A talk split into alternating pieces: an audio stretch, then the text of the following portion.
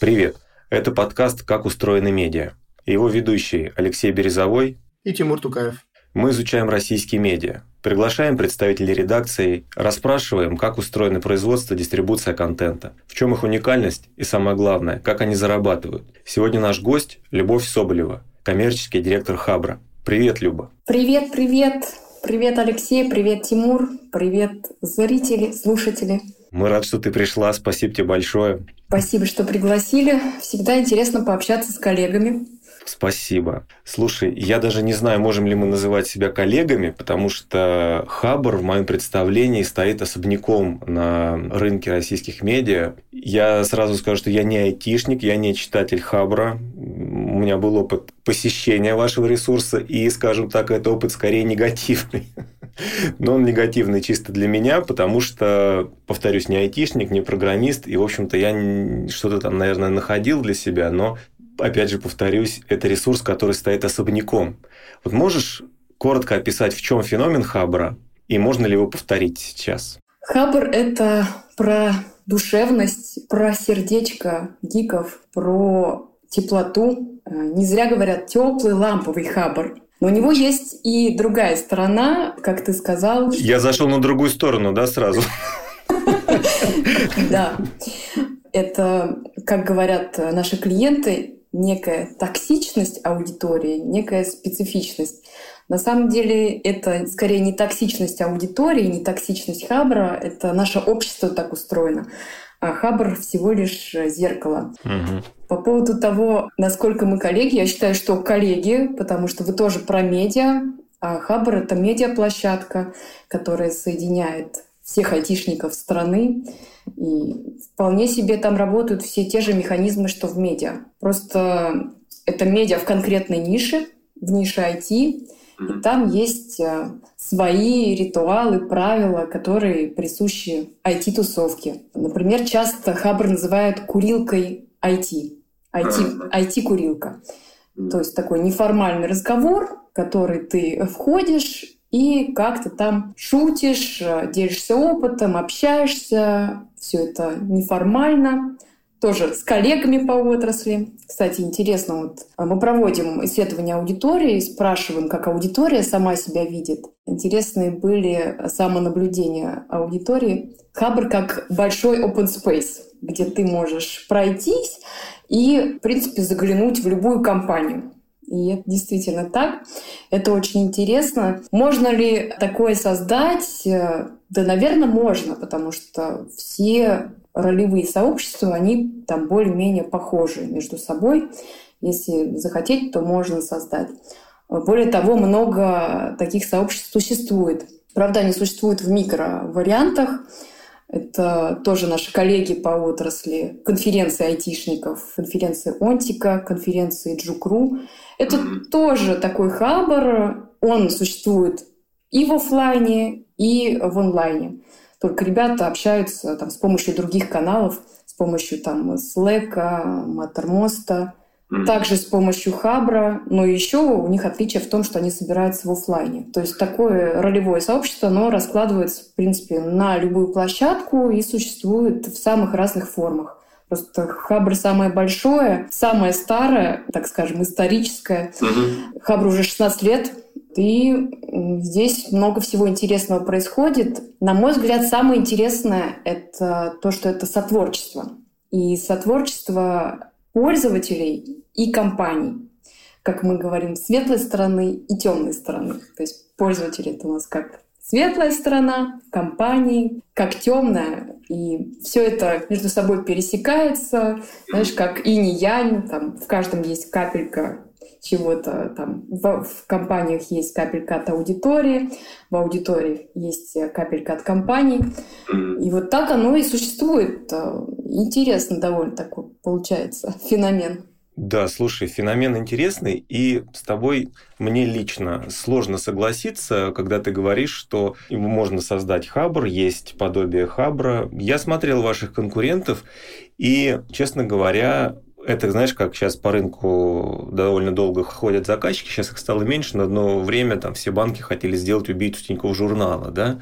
Mm-hmm. Вот сделать убийцу Хабра, наверное, тоже многим хотелось, но я не вижу, чтобы у них получилось. Тем не менее, давай поговорим, как устроена редакция Хабра. Вот сколько там работает э, человек, чем они в принципе занимаются широкими мазками. Тут стоит говорить, в принципе, не как устроена редакция, а как устроен весь контент на Хабре. Mm-hmm. Потому что редакция в ее традиционном понимании — это малая часть Хабра, это до 15% всего контента Хабра. О, интересно. А пользователи генерируют большую часть, там, от 50 до 60% э, всего контента. Хабр традиционно UGC-шная платформа, где цар- царствуют пользователи. И где-то 50-60% делают сами компании. У нас есть такое направление корпоративных блогов, где мы даем вот этот инструмент корпоративных блогов компании, и они уже э, распоряжаются им на свое усмотрение, там создают внутренние редакции для этого, мотивируют авторов или заставляют, ну, там по-разному э, формы эти организуются. В общем, такое соотношение. В основном это пользователи, потом компания и на третьем месте уже редакция. Понятно. Слушай, а вот ты упомянула про мотивацию. А каким образом мотивируют? Какие есть системы мотивации, чтобы делать классный контент на Хабре? Например, у компаний? Первая система – это, конечно же, и вот если возвращаться к уникальности Хабра, это карма и рейтинг. То есть Хабр – это игра, карму рейтинг, э, где каждый, в общем-то, дорожит э, своим капиталом, э, каждый хочет набрать плюсы себе в карму за свою статью, как-то засветиться. Что они дают? Они дают чувство собственной важности. Мы это называем ЧСВ. Ну и, конечно, продвигают автора, Автор появляется на главной, когда у него там определенный порог плюсов, он получает много просмотров. Конечно, это механика продвижения в том числе. Прости, что перебиваю, это интересный момент. Авторы с более высоким рейтингом и кармой, их статьи получают больше охваты? Авторы, которые набирают больше плюсов за свои посты, они получают, конечно, больше охвата, потому что чем больше плюсов, тем больше обсуждений, чем больше обсуждений, тем больше просмотров. Ну, вопрос скорее про то, что вперед автору, которого много охватов, пишет новую статью, она автоматически вы ему дадите больше охват? Или в силу того, что он пишет хорошо, он просто наберет еще больше плюсов? А есть алгоритм дополнительного продвижения или это чисто органика? Это чисто органика и на авторитете автора. Ну, то есть авторы, которые с большой кармой, их знает сообщество, их ждет сообщество, и оно их само и продвигает. Поэтому mm-hmm. здесь, э,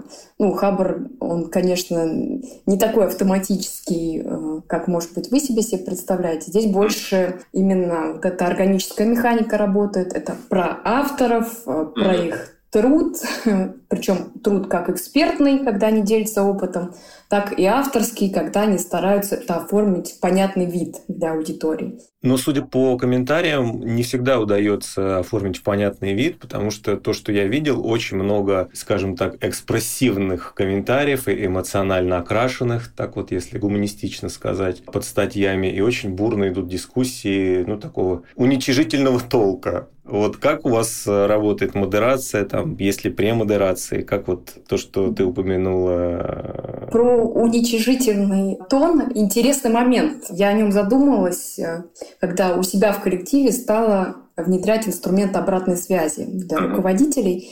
Я столкнулась с тем, что нас в принципе в российской действительности, в российской ментальности не учат давать конструктивную обратную связь. То есть если ты даже добиваешься успеха, там твой сотрудник добился успеха, ты ведь чаще его критикуешь, э, чем хвалишь. То есть тебя этому не учат. И это особенность э, не Хабра, вот если возвращаться к тому, что есть миф, что Хабр токсичный, это особенность, опять же, нашего общества, что мы не умеем давать конструктивную обратную связь, позитивную, развивающую. И в этом направлении мы тоже ведем работы. Начали мы, например, с минусов, то есть вот пользователи, пользователи, как вы знаете, на Хабре статьи минусуются и плюсуются. И там три года назад поднимался вопрос в пользователях, вот, а за что нас минусуют? Мы не понимаем. Там, Хабр, откройся нам, помоги, объясни. И вот тогда стала разрабатываться механика причины минусов. И сейчас, когда, соответственно, любой пост, это в каждом посте работает, если твой пост минусанули, ты можешь посмотреть причины минусов, и они там прям систематизированы. Там mm-hmm. больше рекламы, чем пользы, там есть личная неприязнь к автору, э, там несколько причин, шесть причин. Ненавижу рыжих, да, как личная неприязнь. И автор уже понимает, с чем ему работать. Но это вот про э, все-таки деструктивную обратную связь, но она хоть какую-то информацию дает, с чем автору работать. Позитивная обратная связь, она не в обществе у нас пока не налажена, не на Хабре, но мы тоже думаем об этом. Мы поддерживаем авторов всяческими способами. Например, у нас есть такой конкурс «Технотекст». Это конкурс техноавторов. Он придуман именно для того, чтобы вытащить звездных авторов, которые пишут реально технический контент, которые набирают много плюсов, и предъявить их миру, поощрить их, а, уделить им внимание. Этот конкурс у нас а, из года в год, уже 4 года, поддерживается компаниями, нашими клиентами. И таким образом а, как бы и со стороны компаний, со стороны Хабра поддерживаем, поощряем авторов. И со стороны там, наших клиентов идет такая поддержка авторов. Это вот что в качестве там, дополнительной выгоды для авторов. В редакции, например, работает программа поощрения авторов. Авторы получают а, деньги за определенное количество плюсов. Это так называемая ППА, программа поощрения авторов, где авторы зарабатывают с помощью написания хороших статей на Хабре. А мы, например, у нас внутри Хабра есть контент-студия, мы работаем с экспертными авторами, и там вообще формат поощрения самый разный, потому что эксперты пишут на Хабр там, от того, чтобы структурировать свои знания, то есть им мы помогаем как контент-студия, как контент-сервис структурировать их знания. Там, они хотят пропиариться, они хотят получить обратную связь от сообщества. Это что касается нематериальных, э, естественно, способов мотивации. Кому-то интересно познакомиться с компаниями. Кто-то что-то новое, в принципе, выводит на рынок и хочет заявить о себе. Хочет подружиться с Хабром хочет э, получить какое-то дополнительное внимание. С этим мы тоже помогаем. Ну и, конечно, денежная мотивация. Э, мы платим нашим авторам деньги, они с нами работают в том числе и за деньги. Это то, как мы мотивируем. Еще есть такое интересное направление у наших клиентов, у компаний которые внутри компании создают целые программы мотивации корпоративных авторов. Они там делают всякие хаброзавтраки, делают а, конкурсы авторов за лучшие статьи. Я, например, э, ну, еще давно-давно, когда работала в Mail.ru, у нас э, была программа поощрения авторов. Э, автор за 50 плюсов, это считалось хорошая статья, мог выбрать любую зарубежную конференцию, на которую mm-hmm. он мог бы поехать. Mm-hmm. Вот. И таких программ очень много. В основном они основаны на нематериальной стимуляции. Это всякие медальки виртуальные, всякие звездочки, подарки и Награды из разряда «дорого внимания». Этим занимается такое направление специалистов в компаниях, как деврелы, редакторы, э, СММщики, маркетологи, и они помогают вот эту тусовку развивать. Прикольно, спасибо. Теперь хотели перейти больше ну, к самим юнитам, да, контентным. Я, в отличие от Леши, как раз ну, фанат Хабра, постоянно на нем тусуюсь, и у меня работа связана с айтишниками э, во многом. И для начала, ну, в плане контента хотелось бы понять, вот, что такое, по мнению редакции Хабра, идеальный текст для Хабра? Идеальный текст. Идеального рецепта текста нет, но Хабр — это про кухню про кухню работы в любых ее разрезах. Что это значит? Хаббар известен своими постами про то, как я сделал что-то, и у меня это получилось. Или не получилось, и вот мои ошибки. И я об этом рассказываю, делюсь опытом, делюсь инсайтами, там, как я взломал камера DIT, посмотрите, что из этого вышло как я стал разработчиком в 40 лет, посмотрите, через какие дебри я продирался. Или вот там э, в позапрошлом году э, был такой цикл перехода из других профессий в разработчики, там, из хирурга в разработчики, из, там, из стоматолога в разработчики и так далее. То есть это как я делал что-то, как я получил какой-то опыт, я им делюсь. То есть вот почему я говорила, что Хабр — это про душу, про сердце гиков, что они здесь очень искренне делятся своим опытом, своими граблями, своими ошибками. И это очень интересно читать. И, соответственно, когда ты читаешь такой пронизанный опытом текст, э, ты на него реагируешь. Это интересно обсуждать. И поэтому на Хабре разворачиваются дискуссии. И эти дискуссии даже интереснее читать, э, чем сами посты. Есть у нас тоже такой мем, мы его себе даже распечатывали как-то на ивенты. Приходишь на Хабр писать статью, как ты сделал что-то, читаешь в комментариях, как это надо было сделать правильно. Это тоже про экспертность аудитории и про то, что вот эта вот роевая сила сообщества, она делает что-то невероятное. Вот. То есть искренность, э, свой опыт, который ты пережил, и ты, соответственно, должен это оформить так, чтобы это было понятно аудитории. То есть ты должен поработать все-таки над э, текстом, над структурой. Это сложно, это требует усилий, это лонгриды. Ну вот э, аудитория Хабра, авторы, они настолько увлеченные, настолько им интересно делиться сообществом чем-то, что они, в общем-то, это постоянно делают, поэтому Хабр такой большой и интересный. Второй момент, который меня всегда интересовал, вот сейчас все платформы контентные, да, и соцсети, и там какой-нибудь Яндекс.Дзен и так далее, и так далее, они все активно экспериментируют с форматами. Видео, короткие посты, какие-то клипы, карточки, аудио. Ну, на мой взгляд, ну, на взгляд такого почти пенсионера, это ну, определенная дебилизация контента, да, при этом Хабар ну, сохраняет такую консервативность, я бы сказал, да, то есть это лонгриды, это тексты, ну, там могут быть какие-то вставки видео, да, роликов с внешних ресурсов, картинок, но в целом это текст, да, это полотна текста. И как читаемость ваших текстов за последние годы изменилась? И предпочитают ли пользователи более короткие форматы? Проводят ли меньше времени на сайте? Снижается ли у них плотность взаимодействия с платформой? По поводу консервативности Хабра, Хабр действительно консервативен в своем продукте. Это тексты, это лонгриды.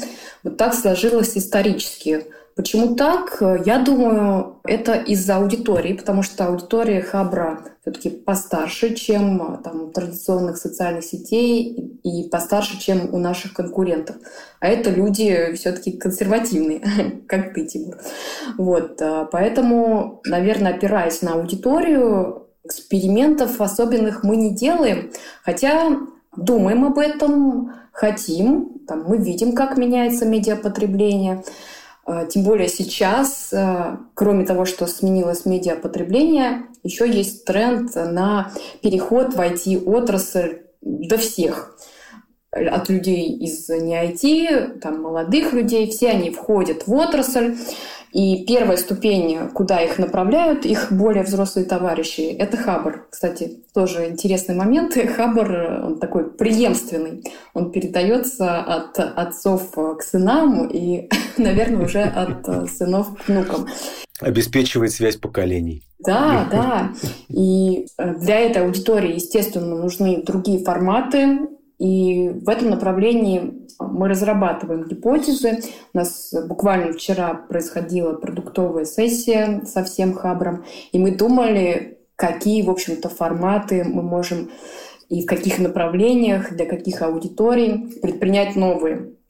Получили ряд интересных инсайтов, будем их дальше разрабатывать, и результаты наших экспериментов, я думаю, вы увидите в ближайший год-два. Слушай, классный, интересный спойлер. Вот еще такой момент. Если смотреть на площадки, которые по модели, по модели социальных взаимодействий, по модели контента, ну, как-то можно сравнить с Хабром на российском, да, информационном пространстве, я бы выделил, пожалуй, из удачных проекты одного издательского дома, да, это VC и DTF. Но при этом, если смотреть на VC, то умные тексты там редко набирают хорошее количество просмотров.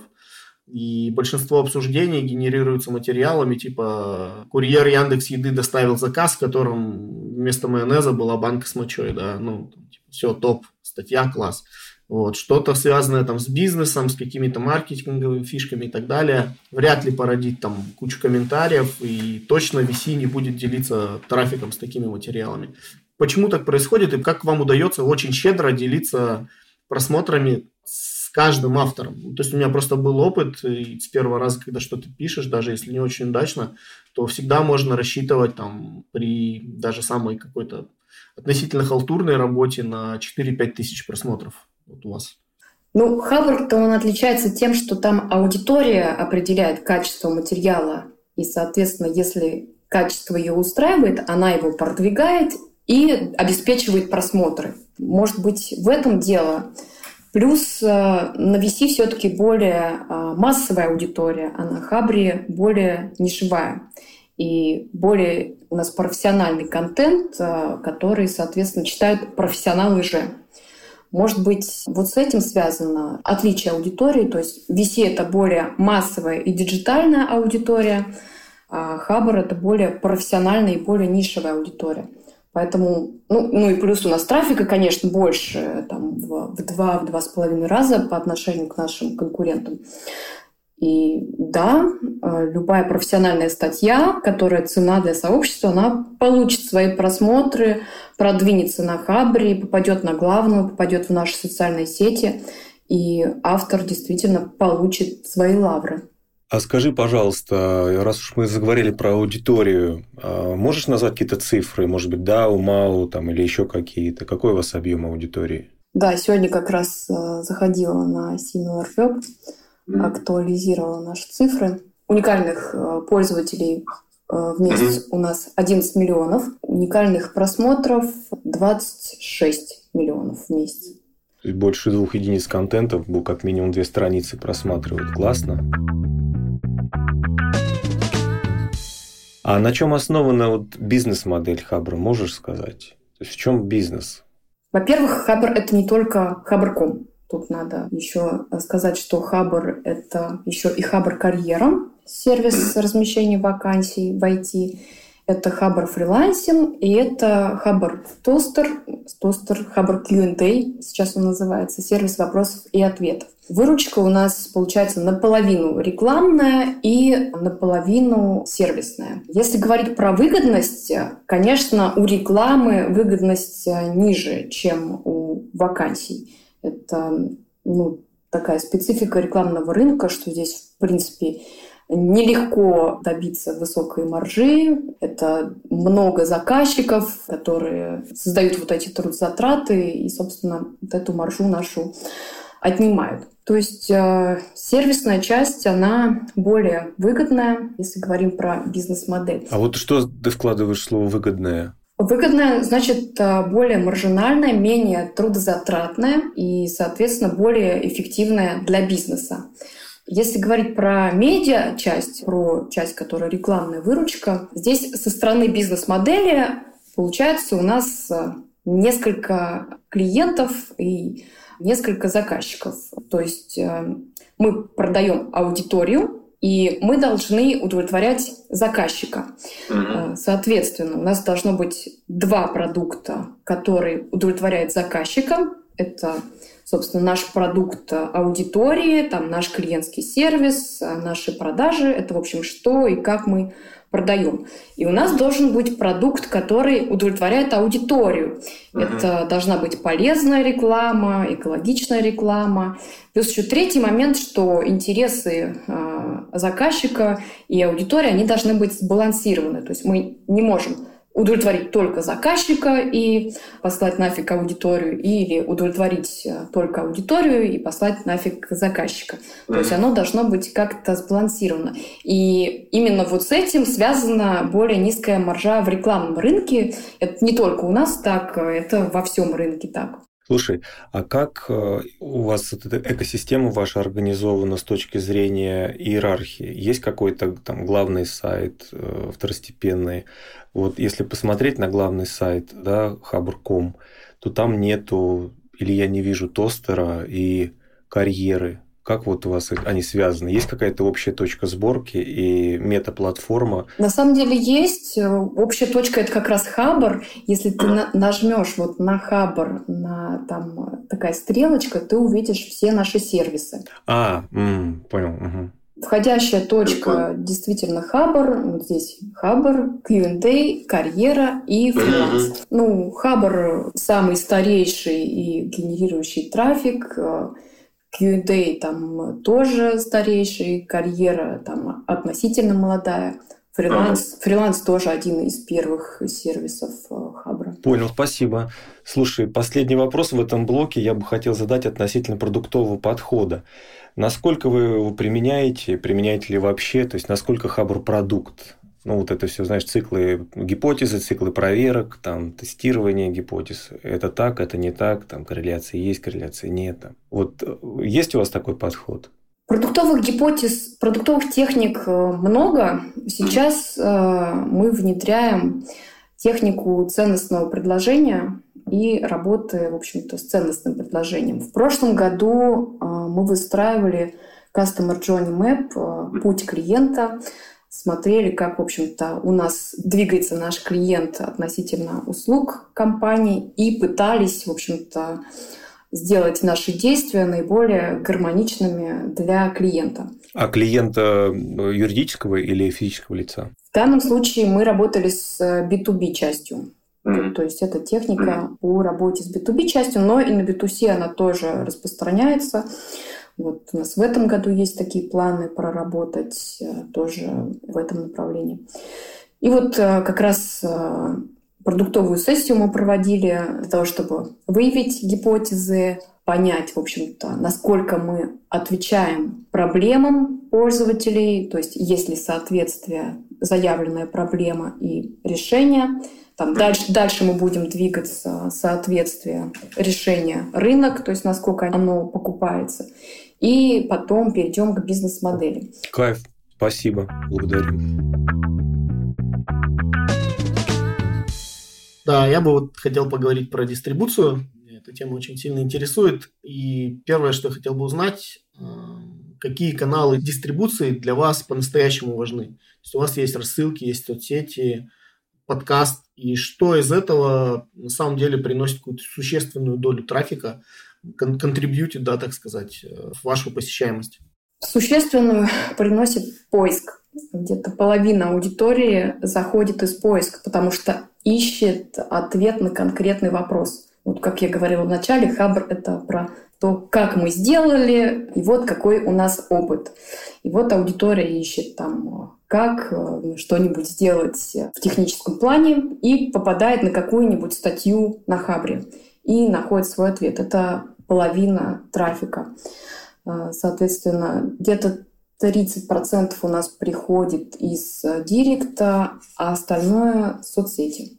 А как вы работаете над SEO всей площадки и работаете ли над SEO своих статей, да, отдельных, или, может быть, даже над SEO конкретных статей сторонних авторов, которые публикуются на Хабре? Слушай, здесь я вот э, по инструментарию SEO не отвечу. У нас есть SEO-подрядчик, который этим занимается профессионально, соответственно, делает это волшебство. И да, мы работаем над э, SEO иногда конкретной статьи, делаем мы это в рекламных материалах. У нас э, была такая серия экспериментов, и мы продолжаем ее. А так, в принципе, ну, как бы это просто внешне на аутсорс мы отдали, и этим у нас занимается подрядчик. А сколько у вас email рассылок, вот как они устроены, насколько это вообще автоматизированный процесс или этом люди участвуют в написании, там, копирайтинг, такое? Часть автоматизируемых, то есть они собираются по твоим подпискам. Например, там есть такой инструмент на Хабре подписки. Если ты, когда онбордишь, онбордишься на Хабре, отмечаешь, что тебе интересен там блок компании Хабр, там маркетинг, управление сообществом, тебе, а, соответственно, там каждую неделю, если ты хочешь, если ты выставляешь такую галочку, или каждый месяц, если ты выставляешь такую галочку, приходят а, рассылки лучшего по твоим хабам, на которые ты подписался. Есть также рассылки авторские, редакционные, подобрано прямо хабром вручную, которые рассказывают о там, лучших статьях, которые за определенный период времени собрались. А сколько вот у вас пабликов, аккаунтов в соцсетях? Есть ли какое-то дублирование, например, несколько пабликов ВКонтакте, несколько аккаунтов там, по разным темам в Инстаграме? И как вы пользуетесь возможностями и какими-то нативными каждой соцсетей? Либо вы просто делаете кросспостинг? Э, в соцсетях у нас материалы тоже выходят авторские. У нас есть группа, которая работает с соцсетями, и они обрабатывают посты под каждую социальную сеть. По площадкам э, ну, у нас есть э, все, ну, кроме запрещенных соцсетей и кроме одноклассников. Да, на одноклассниках, наверное, это было бы странно.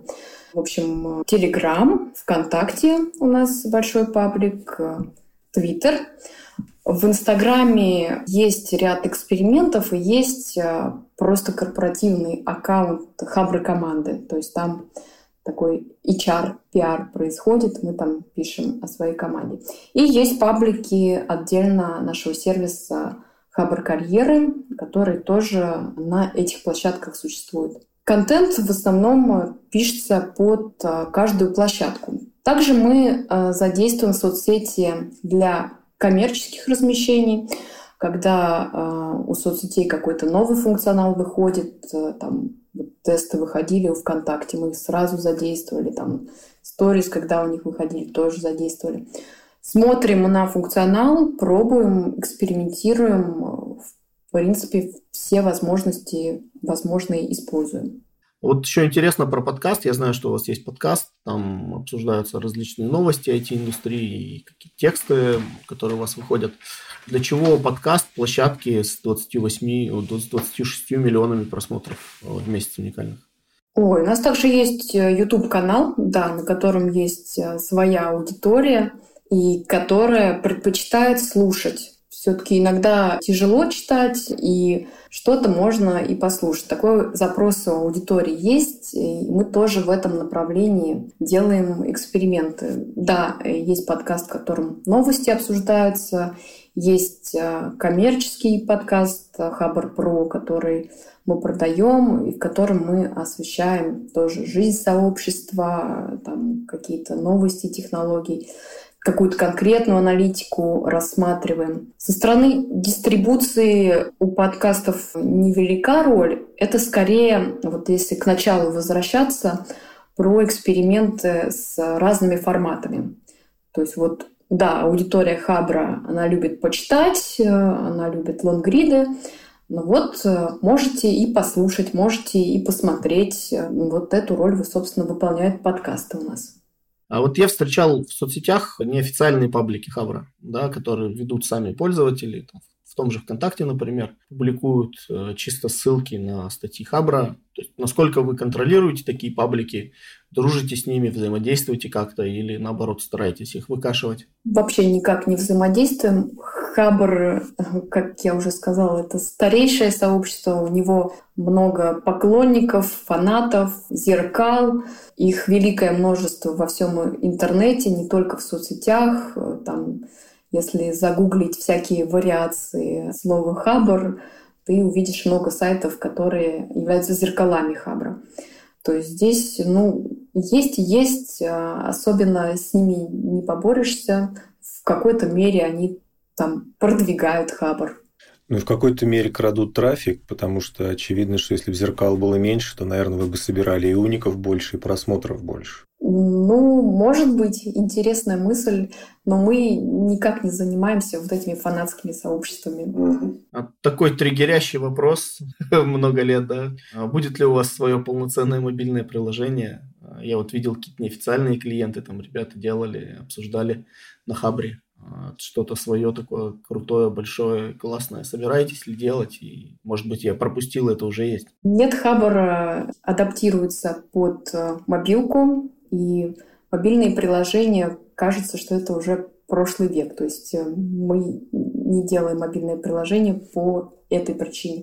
То есть мы делаем адаптивный сайт под мобилку. И этого должно быть достаточно.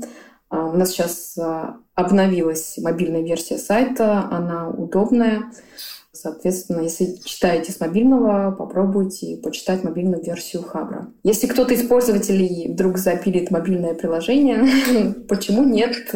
Посмотрим. Я, кстати, как-то в метро видела, что пользователь сидел из своего собственного мобильного приложения Хабра. Так что, думаю, такие приложения даже уже есть. Класс. А вот вопрос про аналитику. Какими аналитическими системами пользуетесь? Какие метрики смотрите? Можешь ответить?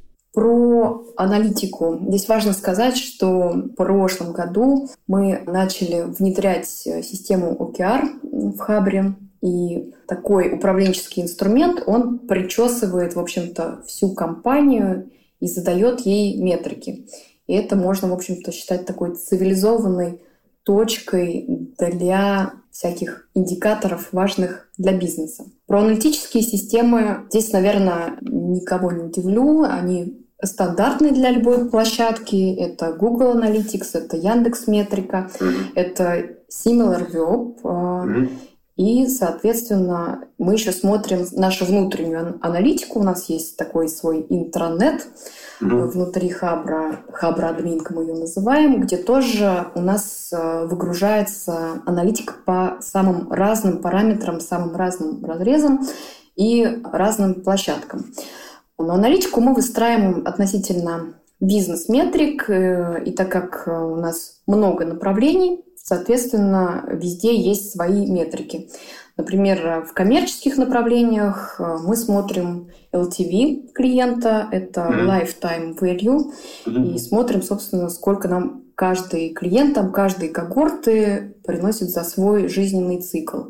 Там, э, в некоммерческих подразделениях это, как правило, какие-то числовые показатели. Там, например, количество хитовых постов. Хитовые посты там, это от 50, от 100 плюсов. Там, в редакции там, количество лонгридных постов. А, и, соответственно, так по каждому подразделению а, свои метрики. В общем-то, они строятся вокруг приоритетной аудитории и приоритетных клиентов. Мы используем технологию АБЦ-сегментации, когортирования. Соответственно, приоритетные клиенты там А, Б. Э, мы смотрим количество приоритетных клиентов э, с коммерческой стороны и смотрим количество приоритетных пользователей с некоммерческой стороны. Приоритетные пользователи — это те, которые у нас заполнили наибольшее количество навыков на Хабре и на Хабр-карьере. Поскольку Хабр — это исторически кадровая площадка, это про кадры, про карьеру.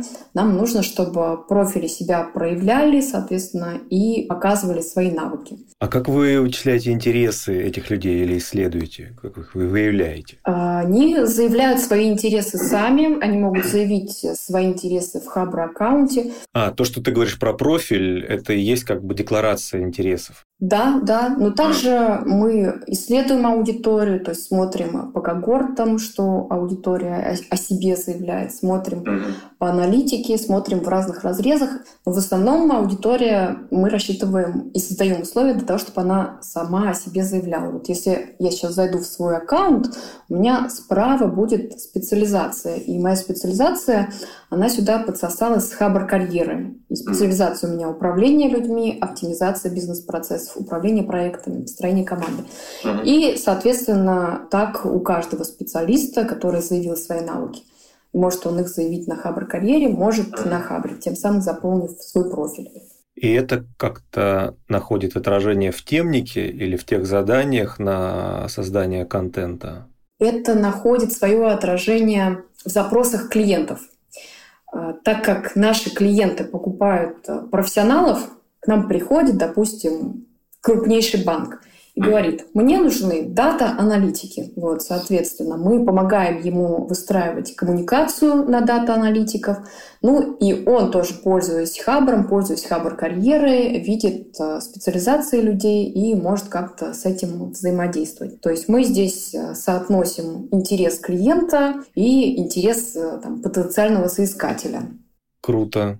Слушай, а вот то, что касается системы показателей ОКР, я видел это в основном преимущественно к корпоративному бизнесу. Расскажи, пожалуйста, как вы используете эту систему у себя в медиа на Хабре? Ставим амбициозные цели и оцифровываем ключевые результаты. Если не секрет, как они звучат? Ну, в каждом подразделении по-разному они звучат. Например, могу рассказать, как сейчас в моем подразделении звучат. Давай. Коммерческая служба, да, или как? Да, коммерческая служба. В коммерческой службе у нас сейчас работает 20 человек, и а, она поделена на продажи и продакшн. Продакшн — это у нас контент-студия, которая делает контент под заказ и делает а, некий редакционный контент, который потом компании могут брендировать. Mm-hmm. И вот а, на этот год у нас задача сменить бизнес-модель контент-студии, поскольку модель агентства, она плохо масштабируется. Мы хотим, чтобы контент-студия была максимально обеспечивающая контент-продукты. То есть вот, например, у нас есть конкурс «Технотекст». Это контент-продукт, потому что мы продаем финальный результат уже клиенту. Мы сами сделали финальный поток, сделали активность э, аудитории, сделали, соответственно, э, много контента. У клиента там немного возможностей, чтобы вносить свои правки. Это дополнительный плюс. И для клиента, на самом деле, это тоже плюс, потому что клиенты не хотят, как правило, долго делать контент и хотят получить быстрый результат. Мы им обеспечиваем этот результат, уже как бы сочиняя активность. Вот есть подход э, когда мы вместе с клиентом делаем активность, это вот подход нативной рекламы и агентская модель. И здесь все э, дорого, долго, иногда мучительно, и из-за этого получается небольшая маржа. А есть подход, когда мы делаем э, финальный продукт, э, и клиент уже брендирует активность, которую мы произвели с сообществом. Вот мы сейчас двигаемся в сторону именно Э, смены бизнес-модели в направлении контент-продукта, что мы делаем финальный продукт. Это вот э, первая наша амбициозная цель. Там вторая наша амбициозная цель — это изменение концепции продаж. Мы себя, в общем-то, каждый год пересобираем э, в связи с актуальной повесткой рынка.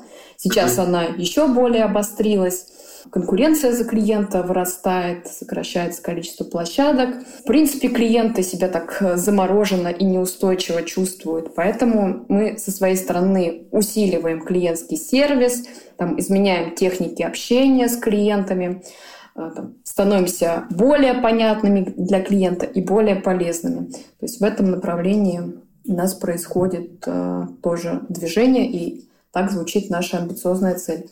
Ну и, и третья цель — это у нас а, отвечающая актуальной повестке дня, то есть что мы будем делать а, в этой изменяющейся ситуации, что мы будем предпринимать, как мы будем двигаться, что мы нового придумаем, что мы улучшим старое, как мы захватим рынок. Это вот про наши антикризисные дела. Третья амбициозная цель.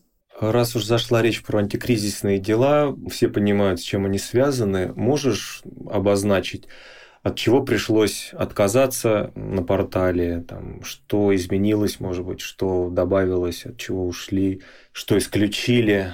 То есть как вы вот после 24 февраля изменили свою стратегию? Не так много от чего мы отказались, как, как я тебе и говорила. Это, в общем-то, как и все площадки, которые ушли от Гугла там, в сторону Эдфокса по понятным причинам. Наши клиенты на время, в общем-то, снизили активность э, по понятным причинам. Вообще сейчас весь рекламный рынок в выжидательной позиции, но клиенты готовы анализировать, клиенты готовы изучать аудиторию. Например, если по нам смотреть, наши заказчики — это HR-директора, это PR-директора, маркетинг-директора. Но в основном HR, конечно, они сейчас занимаются тем, что пересобирают свои EVP. Это ценностное предложение для соискателей. А так как они пересобирают, э, соответственно, э, у них вопрос, как и с чем сейчас выходить, как публиковаться. Вот тоже у нас было небольшое затишье во время этой всей ситуации. Мы поддерживали наших клиентов, а, в общем-то, рассказывали, что можно публиковать, что нельзя, для какого контента сейчас лучшее время, для какого нет. Например, сейчас очевидный всплеск на Хабре по импортозамещению. И если там полгода назад эта тема на Хабре э, вызывала там неоднозначную реакцию, то сейчас это уже вполне себе актуальная тема, и компании, у которых есть такие продукты, они выходят, они общаются, получают обратную связь, получают пользу. То есть э, здесь э, если говорить об изменениях, небольшая выжидательная позиция, пересборка стратегий у клиентов. С нашей стороны мы им помогаем с аналитикой, с подготовкой этой стратегии. Вот уже там прошлой, даже позапрошлой неделе у нас э, количество контента по всем метрикам выровнялось, уже и компании нормально публикуют, и пользователи приходят в себя потихоньку. То есть э, шок уже прошел. Я думаю, это у всех медиа так. Смотрела по SimilarWeb, что был у всех отскок 24 февраля, а потом у всех пошел рост. Да, у нас тоже по итогам февраля достаточно сильно просели. Ну, правда, наша редакция просела там чуть меньше остальных редакций, ну, Skillbox Media. В марте мы уже отыграли все февральское падение, плюс ну, стали прирастать там к январю. Вокруг Хабра сформировалась определенная экосистема. У вас есть своя редакция, вы также делаете какие-то клиентские проекты, ведете. Но также существует большая индустрия копирайтинга вокруг Хабра, да, то есть это контентные студии, это отдельные какие-то фрилансеры, это какие-то связки разработчик, редактор, да, как, например, там Filler Engine с Артемом Малышевым и так далее. То есть как вот эта индустрия устроена, какие там цифры, гонорары, есть ли какие-то крупные игроки на этом поле?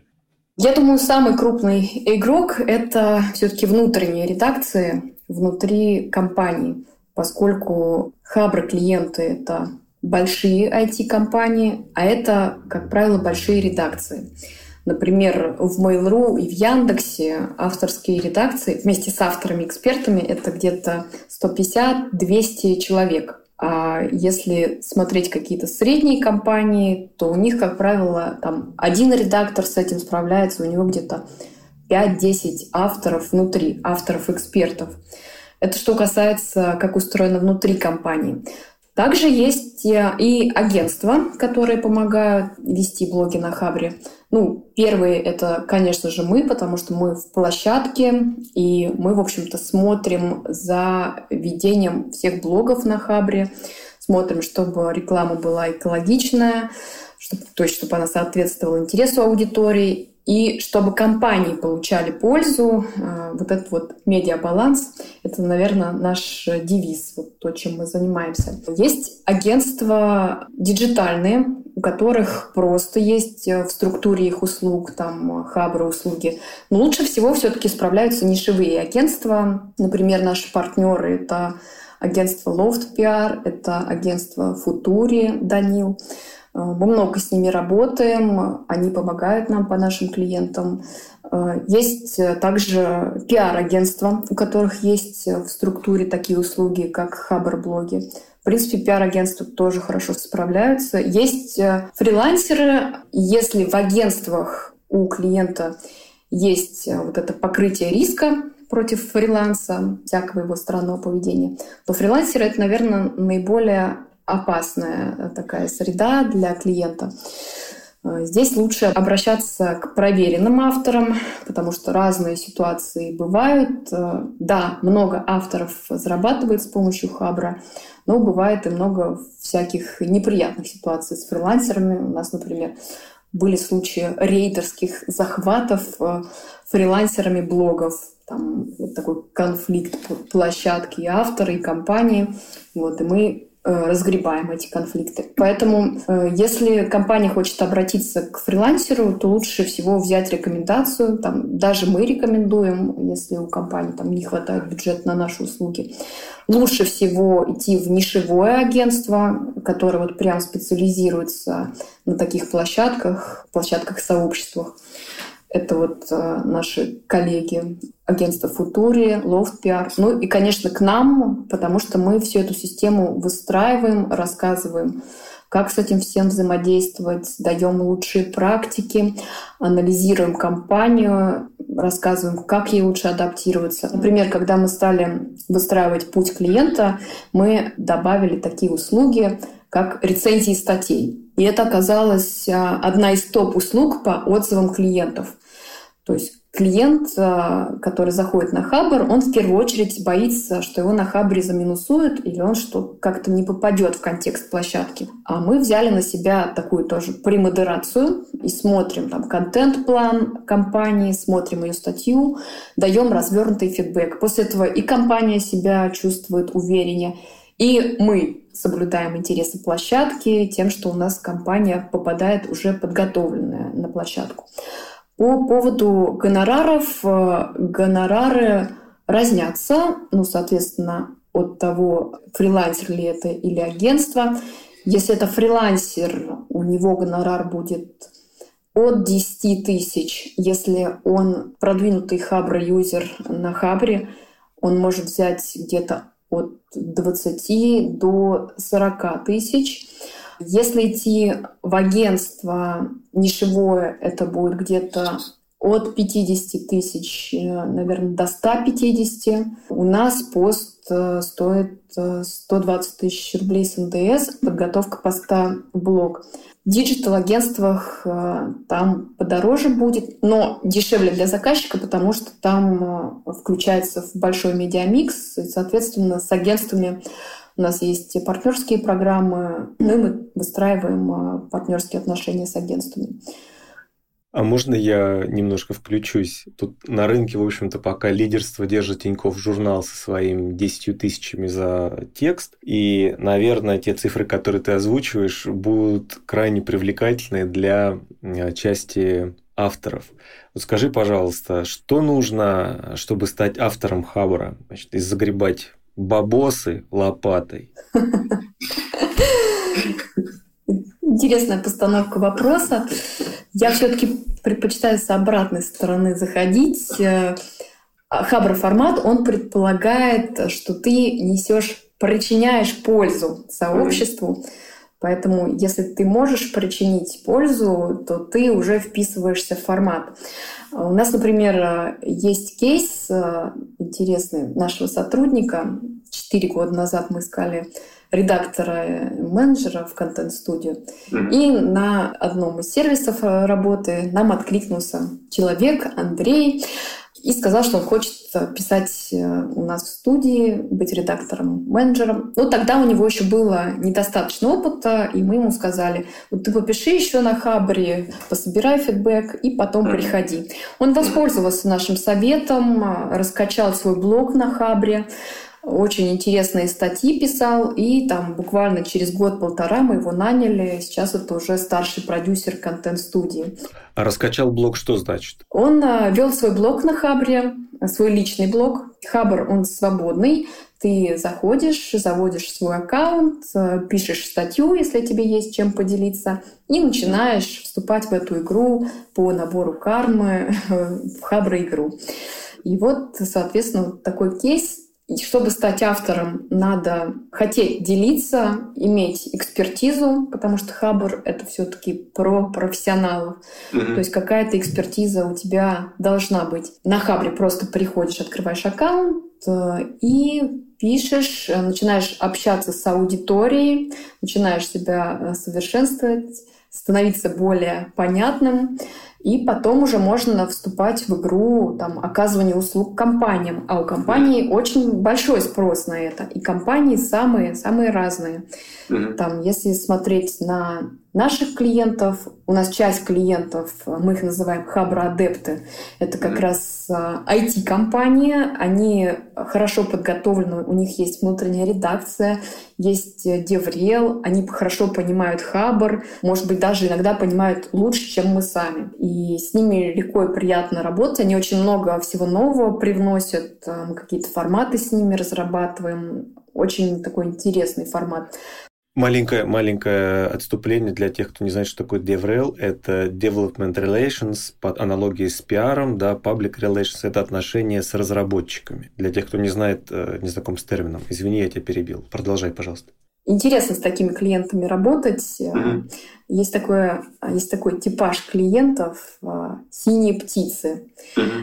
Это эксперты, которые приносят пользу и себе, и компании. И вот это mm-hmm. такие синие птицы по отношению к нам. Красиво это очень звучит, мне прям запало в душу. Вот э, Хабра адепты. И вторая большая когорта — это не IT-компании. Э, начались они с банков. Э, сейчас mm-hmm. подтягивается промышленность, подтягивается нефтянка, подтягиваются госкомпании. Это, в общем, особенно обострилось с пандемией, когда все стало цифровизироваться. Mm-hmm. И у этих компаний невысокая привлекательность среди айтишников. Так, например, мы уже два года проводим собственное исследование IT-брендов, где, в общем-то, вы можете зайти на Хабр, почитать или загуглить IT-бренд Хабр и посмотреть наши исследования. Uh-huh. И там мы выкладываем, в общем-то, рейтинг компаний. И uh-huh. компании, которые айтишные, они наверху рейтинга, потому что они известны, аудитории, в них хотят работать, и эти компании понимают, как выстраивать работу с айтишниками.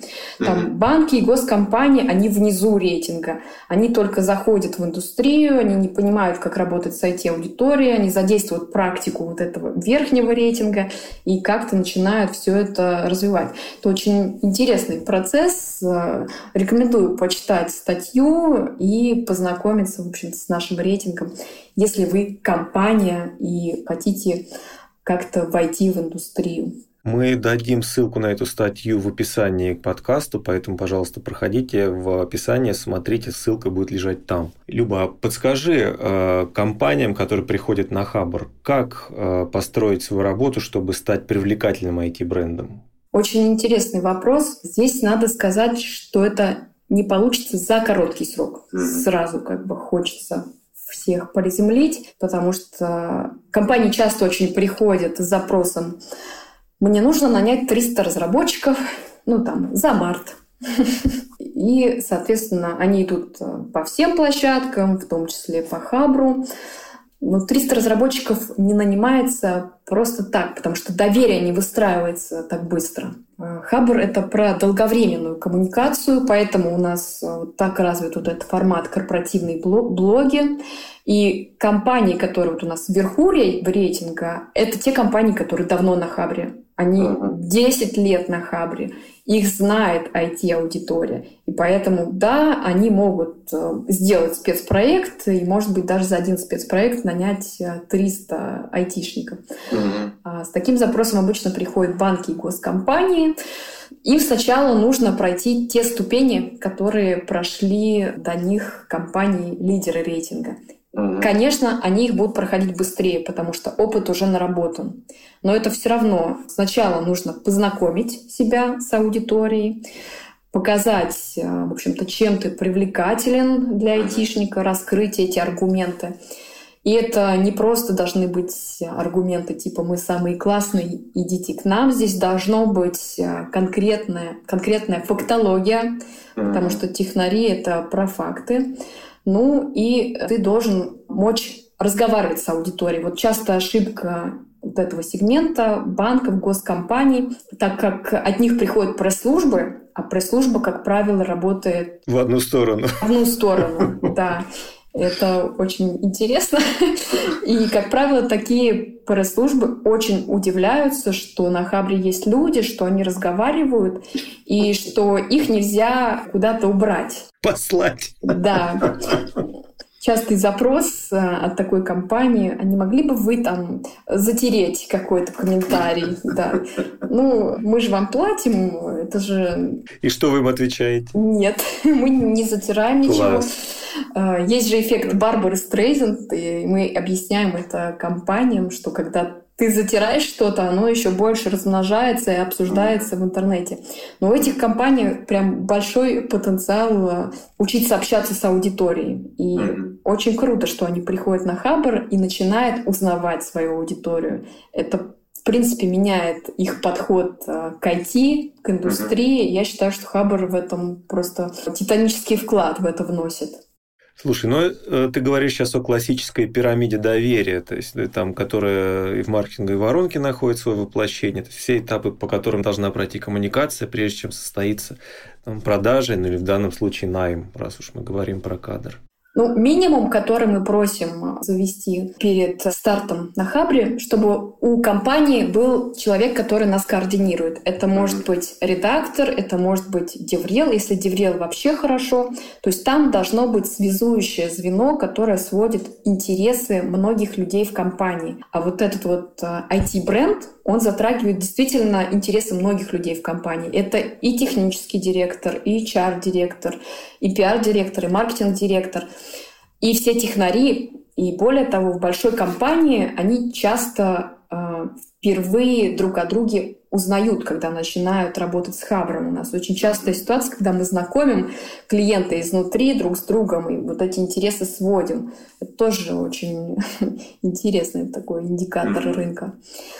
То есть они должны завести минимум человека, который нас координирует. С ним мы сможем выстраивать процессы. Дальше мы выстраиваем процесс там с авторами, потому что Хабр — это про экспертный контент. И, соответственно, если у компании есть авторы, мы mm-hmm. помогаем им научиться. У нас есть э, там даже курс специальный, называется «Код контента», где мы рассказываем, как писать на Хабр и почему именно так. И по итогу курса авторы с нами пишут первую статью свою на Хабр, борясь со своими барьерами, там, со своей прокрастинацией э, и так далее. Давай тоже ссылку положим в описании. Ага. Учим авторов, учим самих людей, которые работают с Хабром. Там тоже у нас есть для них продукт, где мы им рассказываем лучшую практику рынка, показываем, там, почему вы не сможете вот сейчас стать как Яндекс или как Тиньков, который 10 лет на Хабре уже. Вот. Показываем, какие усилия предпринимались со стороны компании. У нас есть такое направление Хабр-семинары, где мы выводим своих клиентов и просим их делиться своим опытом работы с Хабром и работы с IT-аудиторией в принципе. Вот это такой поток э, свободный. Э, сейчас мы его проводим в видеоформате последние два года. Раньше он был в офлайне. Для, для клиентов это очень полезно, потому что они как бы свою тусовку организуют, э, начинают как-то вокруг этого общаться и являются полезными друг для друга. Кстати, следующий хабр-семинар мы проводим уже в апреле. У нас где-то 27 числа будет.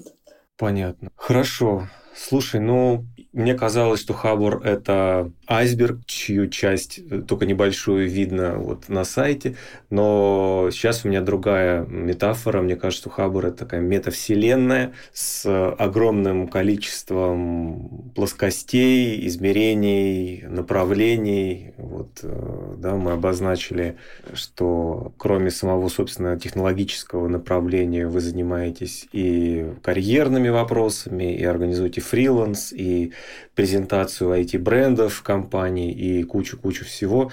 И это, конечно, очень круто. Я думаю, что очень интересно было слушателям узнать про Хабр из первых уст. Спасибо тебе большое, но прежде чем мы попрощаемся, э, расскажи, пожалуйста, какой-нибудь самый дикий случай, который случался у вас, не знаю, в блоге, в подкасте или с э, заказчиком, ну что-нибудь такое, что было бы из ряда вон выходящим. Мне кажется, я уже рассказала про то, что, про то, что просят затирать комментарии. Про авторов расскажу. Награждали, награждали, когда на технотексте, еще это был офлайн, да, по-моему, был 2019 год, на очередном нашем хабро-семинаре мы созвали авторов, чтобы их наградить. Не все авторы смогли приехать, много авторов э, находится за рубежом, работает за рубежом, лучших наших авторов. И у одного автора приехал не он, а его папа. Вау. И он сказал речь э, о том, что Хабар ему помогает, там чуть ли не воспитание сына, и что он сам читал Хабар, и сын его читает. И вот он выиграл наш конкурс «Технотекст». И это меня прям тронуло для, до глубины души. Класс. Такая теплая история. Это про то, что Хабар теплый, ламповый, и, соответственно, здесь вот такие вот истории происходят, поэтому пишите на Хабр, мы поддерживаем авторов, мы им помогаем, всячески развиваем со всех сторон, сотрудничаем, дружим, общаемся. Отлично. У нас была а, Любовь Соболева, коммерческий директор Хабра. Люба, спасибо тебе большое за то, что пришла. Да, было очень интересно, прям класс. Спасибо. Спасибо за интересную беседу. Пока. Пока. Пока.